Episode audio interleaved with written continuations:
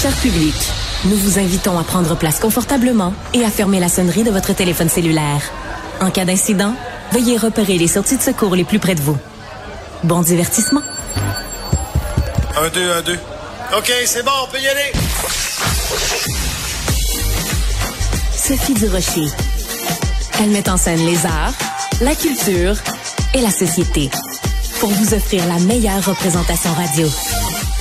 Sophie Durocher. Tout un spectacle radiophonique. Bonjour tout le monde, j'espère que vous allez bien, que vous avez passé une bonne fin de semaine. Et justement, en parlant de la fin de semaine, vous avez peut-être vu passer ce texte sur le site du Journal de Montréal, le site du Journal de Québec, l'histoire euh, vraiment bouleversante d'une jeune femme, 42 ans, atteinte de leucémie. Et euh, puisqu'il y a eu une récidive de son problème de santé, il lui reste théoriquement seulement quelques mois à vivre. Quand j'ai lu cette histoire-là, je me suis dit, bon, ben, je vais aller voir la photo de la personne en question, sûrement quelqu'un qui euh, a les larmes aux yeux, quelqu'un qui est euh, triste, qui est... Eh ben non, elle est rayonnante, elle est lumineuse. France Girard, 42 ans, est au bout de la ligne. Bonjour, Madame Girard. Bonjour. Écoutez, c'est hallucinant. Je regarde toutes les photos de vous. Je suis allée sur votre page Facebook. Vous avez, malgré cet échéancier qui vous pend au bout du nez, un appétit de vivre hallucinant. Ça vient d'où, ça, France? Ben, je dirais que c'est. J'ai toujours été comme ça. Euh, peut-être, euh, on pourrait dire pressée de vivre ou, ou, jouisseuse de la vie, mais euh, j'ai j'ai toujours j'ai toujours essayé de profiter au maximum de la vie puis c'est aussi mon travail depuis vraiment longtemps de prendre soin des gens dans le domaine du yoga, du pilates, tout ça, ça fait que euh, d'être un soleil, euh, puis de, de faire la différence, euh, d'être un exemple aussi, d'inspirer les gens par la façon dont je fais les choses de façon un peu rebelle. C'est quelque chose qui faisait partie de ma vie mais euh, qui est, euh, je dirais, un outil encore plus à propos aujourd'hui. Oui, parce que je me suis promenée un petit peu sur les médias sociaux et je suis tombée sur ce témoignage d'une dame qui s'appelle Jessica, qui vous a eu, je pense, comme professeur, soit de yoga ou de pilates, et qui vous décrit comme suit. Une guerrière, une bombe d'énergie, une positive, une inspiration, une force de la nature, une passionnée. Elle dit, France Girard est l'une des plus belles personnes que j'ai rencontrées dans ma vie et pour le reste de mes jours, je vais lui faire une place dans mon cœur. Quand on a, comme vous, un échéancier où on sait qu'il nous reste seulement quelques mois à vivre, est-ce que ça, ça met un peu un baume sur votre cœur d'entendre ou de lire ce genre de témoignage? C'est, c'est vraiment beau qu'on en parle parce que euh, depuis le début de la maladie, là, il y a trois ans, euh, ça c'est quelque chose que je me battais avec le fait de, de, de, ne pas me mettre une étiquette de cancéreuse, de pas mettre une étiquette de maladie, de pas attirer l'attention à travers euh, ces choses plus noires, même si je veux dire, je, euh, je suis une personne hyper sincère et très, très honnête. Alors, c'est sûr que je partageais où est-ce que j'en étais, mais tournais toujours ça vers le côté, euh, vers le beau, que vers le positif. Hein. Ça, c'est ma règle dans ma vie, transformer les contraintes en opportunités. Puis, euh, quand j'ai eu l'annonce de la récidive, ben, j'ai pris mon humilité, puis euh, j'appelle ça sortir mon joker. Je l'ai, je l'ai, je l'ai annoncé, puis je l'ai partagé publiquement.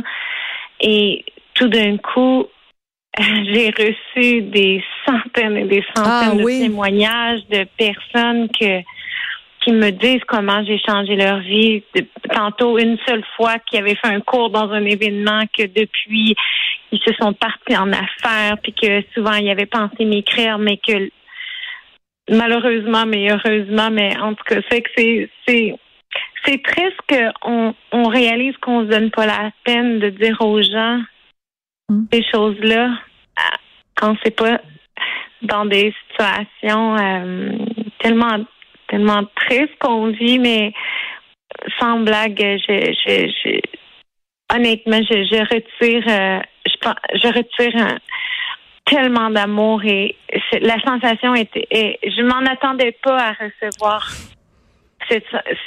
autant de beaux messages puis de sentir que mes que ce que j'ai fait dans ma vie prend un sens, puis que je pense que c'est l'ultime recherche de l'humain, c'est de se sentir aimé, puis sentir que ce qu'on fait a de la valeur. Puis aujourd'hui, euh, je, suis, je suis heureuse d'avoir partagé ça en fait. Puis je me, je me limitais tout le temps à, à, à partager ce côté-là. Puis tout d'un coup, j'appelle ça un joker. J'ai l'impression, j'ai sorti un joker euh, dès, dès le début du, du, du, jeu, puis je, je, j'en ressors gagnante de, de recevoir autant, autant de démonstrations de, de euh, d'amour et d'admiration parce que on sent beaucoup d'admiration dans le témoignage de cette dame là. Alors c'est important pour les gens qui nous écoutent France de rappeler un certain nombre de dates. Donc 2019, vous avez un diagnostic, vous recevez un diagnostic leucémie myéloïde aiguë. Euh, vous avez eu quand même une euh, une greffe euh, de cellules euh, souches, mais par contre, il y a quelques mois, donc vous avez appris que vous avez faisiez une, une récidive de ce cancer. Et dans quelle mesure les, les, les médecins peuvent être précis et vous disent et vous dire combien de mois il vous reste à vivre, à quel point c'est une sentence finale que les médecins vous ont donnée? Ben c'est que euh, en fait c'est ça, c'est dans ce type de leucémie, euh, je suis porteuse de deux mutations particulières euh, qui depuis le début cassent la tête des médecins. Et euh, moi, quand je l'ai su, j'étais à Marseille, puis euh, en fait, j'étais la première qui ressortait par la porte d'en avant avec ce type-là, avec ces mutations-là. Ah oui? Alors, j'étais déjà un miracle. Et, euh, et là, ben, parce que j'ai vraiment, vraiment bien réagi à tous les traitements, à tout temps. Il y a tellement de, de la science avance tellement vite et j'ai essayé tellement d'affaires qui sont même pas encore approuvées et qui ont fait toute la différence. Puis la greffe s'est passée ben, c'est c'est toute qu'une histoire, là, c'est toute qu'une épreuve, mais je veux dire, toutes les étapes se sont bien passées et on avait toujours des bonnes nouvelles. Ça fait que moi, il y a trois semaines, jamais dans ma vie je pensais en entendre parler, là, littéralement, parce que tout allait tellement bien. Et euh, en fait, c'est ces mutations-là que la science n'est pas encore capable de soigner. Et euh, si j'avais pas eu ça, je suis convaincue que la médecine était aurait on est on avait tué la leucémie. Hmm. Euh, mais et là, ben ce qui ce qui est tannant là-dedans, c'est que même en faisant une deuxième greffe, qui est le, traitement actuel, euh, quand quand on quand ils peuvent, là, là, là, en tout cas, ça s'enligne que je pourrais avoir cette option-là. Mais comme disent les médecins, premièrement, les chances de réussite sont de 10 à 15% C'est pas beaucoup. Euh, versus la première greffe, c'est 50% Là, on diminue. Les effets de rejet sont beaucoup plus grands, mais surtout ce que les médecins disent, si on n'a pas réussi la première fois, ou est-ce qu'on est allé à plein régime parce que hmm, j'ai un capital santé très élevé, là, ils pourront jamais aller aussi fort. Ils disent, ben, on ne sait pas comment cette mutation-là d'une deuxième fois, on, serait capable, si la première fois, on est allé au maximum de ce qu'on a pu. Je comprends.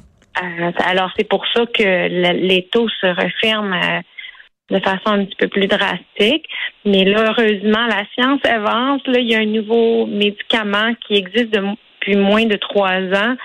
Euh, que là, on essaie, puis très, très spécifique là, pour le cas vraiment précis là, de ce que je vis. Puis là, ça semble, ça semble aller dans la direction qu'on le souhaite, mais les médecins n'ont pas assez de recul pour miser là-dessus encore puis dire ben voici ce que vers où on peut aller avec ça. Mais moi, ça, ça me donne de l'espoir parce que ça me donne l'espoir de dire ben peut-être que dans X mois, X années, euh, puis peut-être que je vais me rendre jusque-là, ben on va trouver des, des, des remèdes pour ces mutations-là, puis je vais pouvoir continuer. Je comprends. Mais en même temps, oui, mais en même temps, c'est difficile pour vous, euh, euh, France. Puis je prétends pas du tout euh, me mettre dans vos souliers, mais je vous observe comme observatrice extérieure. Puis je me dis, ça doit pas être facile pour elle parce que d'un côté, elle veut garder l'espoir, puis se dire bon ben, à court terme ou à moyen terme, ils vont trouver une cure. Puis en même temps, vous avez ce, cette heure de tomber où on vous dit, il vous reste que quelques mois à vivre, mhm. donc vous devez à la fois appuyer sur l'accélérateur appuyer sur le frein? Oui, c'est tellement bien dit. Oui, euh, la première fois que j'ai eu la leucémie, j'ai réalisé que à partir de ce moment-là. Puis habituellement, quand on se fait des projets, les projets sont toujours liés à des échéanciers. Et là, ça, ça me bouleversait parce qu'on dirait que tous mes je ne pouvais plus mettre de projet. Puis pour moi, avoir des projets, c'est ce qui nous fait continuer, c'est ce qui nous donne. Hein, on dirait les cellules comprennent le laps temps. On dirait qu'on crée une interaction pour continuer plus longtemps. Puis là, j'ai appris à créer des projets sans échéancier. Et là, aujourd'hui, qu'est-ce qui est encore pire? C'est moi, j'ai toujours été tellement assoiffée d'apprendre, de hmm. continuer toujours à apprendre. Et là, tout d'un coup, toute cette façon que j'ai toujours été de de me voir continuer des études, des, toujours continuer, là, tout d'un coup, ça n'existe plus et je dois me concentrer simplement à vivre pleinement avec mon cerveau, il, il est pas. là, il faut que je le, je le resynchronise. je comprends. Faut faire un reset, comme on dit, avec les ordinateurs. Euh, France, je vous entends parler de vos projets et euh, je sais que vous avez euh, donc une sorte de ce qu'on appelle communément un bucket list. Hein, c'est la liste des choses qu'on veut faire avant de partir, avant de mourir. Vous en avez réalisé quelques-uns et je sais que sur votre liste, il y a écrit que vous voulez faire un podcast, vous voulez faire un balado. Alors mes patrons ici à Cube euh, ont été très touchés euh, des témoignages que vous avez faits de votre euh, entrevue que vous avez donnée au Journal de Montréal, Journal de Québec en fin de semaine. Alors, je veux vous annoncer aujourd'hui en direct à 14h46 et 48 secondes que toute l'équipe de Cube se mobilise auprès de vous pour vous donner l'occasion de faire un podcast, de réaliser un de vos rêves, un de vos projets. Donc, toute l'équipe ici va vous encourager, va vous aider à réaliser un podcast au cours des prochaines semaines et des prochains mois, euh, France? c'est tellement. Wow, merci parce que en fait, j'ai aucune idée comment m'y prendre. J'ai jamais fait ça de ma vie, mais c'est quelque chose que je me disais que qui m'intéressait depuis longtemps. Mais merci vraiment. ça me ça me touche euh, énormément parce que je j'aurais pas c'est pas quelque chose que j'aurais pu entreprendre par moi-même, même si euh, parce que je sais même pas comment m'y prendre pour entreprendre ça, mais de ce que je vois, j'ai quand de notre point de vue, on a toujours l'impression que qu'on dit, c'est peut-être pas assez intéressant, mais... Au contraire, France, au contraire. C'est justement parce que nous, ici, à Cube, on fait ça, des balados à temps plein. C'est ça, notre radio. Et, euh, ben, on a été, mes collègues ont été extrêmement touchés. Et vous allez voir, on va vous prendre par la main, on va vous entourer, on va vous faire un petit cocon. Ça va être absolument magnifique. Qu'est-ce que vous allez avoir envie de dire? Qu'est-ce que vous euh, aimeriez laisser comme témoignage avec ce balado, avec ce podcast, France? Mais je dirais qu'une de mes signatures, c'est la façon euh, dont je vulgarise euh, tellement de concepts des fois qui sont complexes. Puis ça, je l'ai vécu avec les milliers de clients et les, les la façon dont euh, j'aborde euh, mon travail, euh, cette façon de, de de vulgariser, de créer des images simples. Je dirais que je suis très, je suis très créative et très artistique dans mon genre. Et je le sais combien de témoignages j'ai eu de, de ce genre de, de façon de résumer simplement des concepts qui sont complexes ou des visions. Euh, J'aimerais ça partager ça, en fait. Puis, euh, je le sais que ça, ça donne des outils aux gens. Euh, surtout dans des, des fois comme quand on parle du corps, quand on parle euh, de des, des concepts qui sont un peu plus inexplicables, ben, quand on, crée une image simple dessus, on, on se l'approprie, puis après on est capable de se positionner. Fait que je pense que j'aimerais aller dans cette direction-là. Ben, on va vous accompagner. Merci beaucoup pour votre témoignage. Puis euh, depuis le début, France, quand j'ai lu le texte dans le journal de Montréal, journal de Québec, quand j'ai vu euh, l'entrevue avec vous, quand j'ai, je suis allée sur vos médias sociaux, tout le long, je pensais à une chanson. Alors je voudrais euh, vous la dédier avant qu'on se quitte. Beaucoup, France. Courage pour les prochaines semaines. Et puis je vous dédie cette chanson de Jean Ferrat.